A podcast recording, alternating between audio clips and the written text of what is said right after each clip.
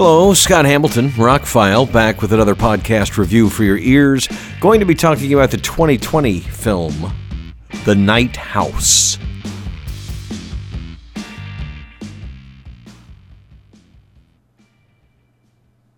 Short version is if you want to see an adult creepy film, it's probably considered a slow burn, but it's not really. Um, that has some pretty good twists, but not your typical horror movie then check out The Night House. It's currently streaming on HBO Max. Chris Stuckman highly recommended this movie. If you don't watch him or are not subscribed to him, he's a YouTube uh, reviewer, and he has been since he was a kid. And he's got massive amount of experience, 13, 15 years of reviewing movies or longer. And now he's making a movie, which I actually contributed to his Kickstarter program to get the movie made, and he's filming it right now. Anyway, he reviewed this movie and really, really, really liked it. It, it blew his mind. It was so good. It's been on the back burner or on my list to see for a long time. I think Walmart here in Alaska carried it for a couple weeks when it first came out, but they don't carry the Blu-ray anymore, and Redbox doesn't have it. You have to stream it. And the other day, I was flipping around looking for something to watch, and I found it on HBO Max. It poop, and so I added it to my list, and I was looking for something to watch tonight, and that kind of fit the bill. All right, let's give it a shot. I'm in the mood. Let's pop some popcorn, uh, set the lights for movie time, and go. It's really great. Um, I don't know if I'm as enamored with it as Chris Stuckman was, but yeah, uh, I can't wait to see what else this guy does. Uh, David Bruckner is the director. He directed in 2017 a movie called The Ritual. If you've seen that, it's on Netflix. It's good. That's a good horror movie. Um, then he directed this. He produced a few movies, and he's working on the new Hellraiser movie that's supposed to come out later this year. David Goyer produced The Night House and the upcoming Hellraiser movie. So I guess that's the connective tissue there. The Night House tells the story of Rebecca Hall's character, um, Beth, who loses her husband. This has happened at the very beginning of the movie. She's coming home from the funeral, basically. And the movie leads you to believe, and I won't get into any spoilers here, that it's kind of a ghost story or a haunted house story. Mm, not exactly what's going on here, maybe or maybe not. You don't really know. Is she mentally unstable? Is what happens in the house really happening, the things she finds. It's really more of a mystery with some creepy undertones, and it gets really creepy by the end. I would put it in the horror genre, but you don't have too many out and out scares. It's more just atmospherically creepy.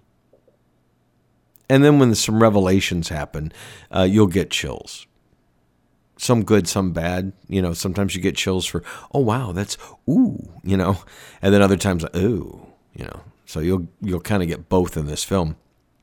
Yeah, I think the guy could do good with Hellraiser. He had a not a whole lot of money for this movie. It didn't make a whole lot of money. Cinema score wasn't very good for it.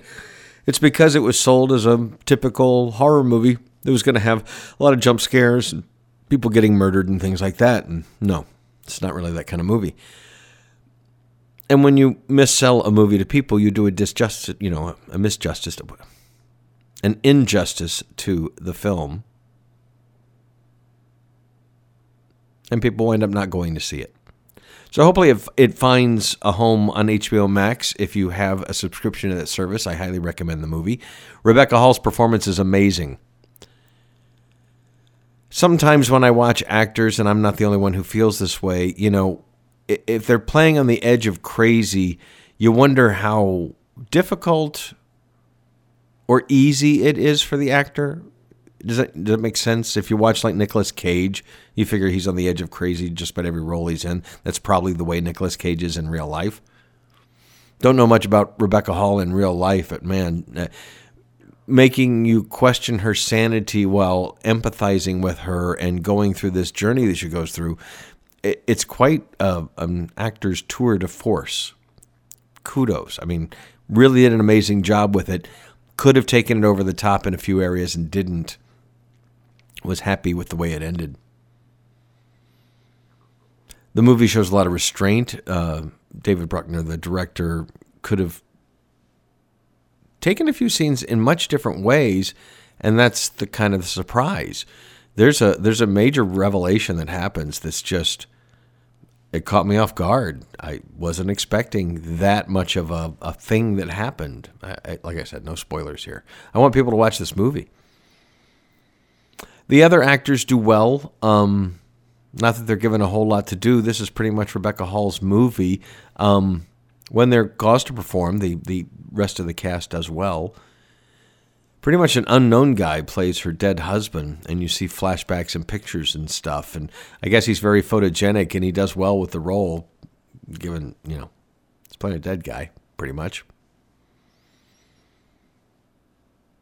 The Night House is not what you expect, but and I wouldn't say it's slow pace. It's only about an hour and 45 minutes. It's, you know, it takes its time, but nothing's wasted. I didn't check my phone. I didn't.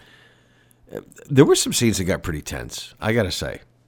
I'm pretty numb to everything from Saw to, to any of the other horror movies that come out recently.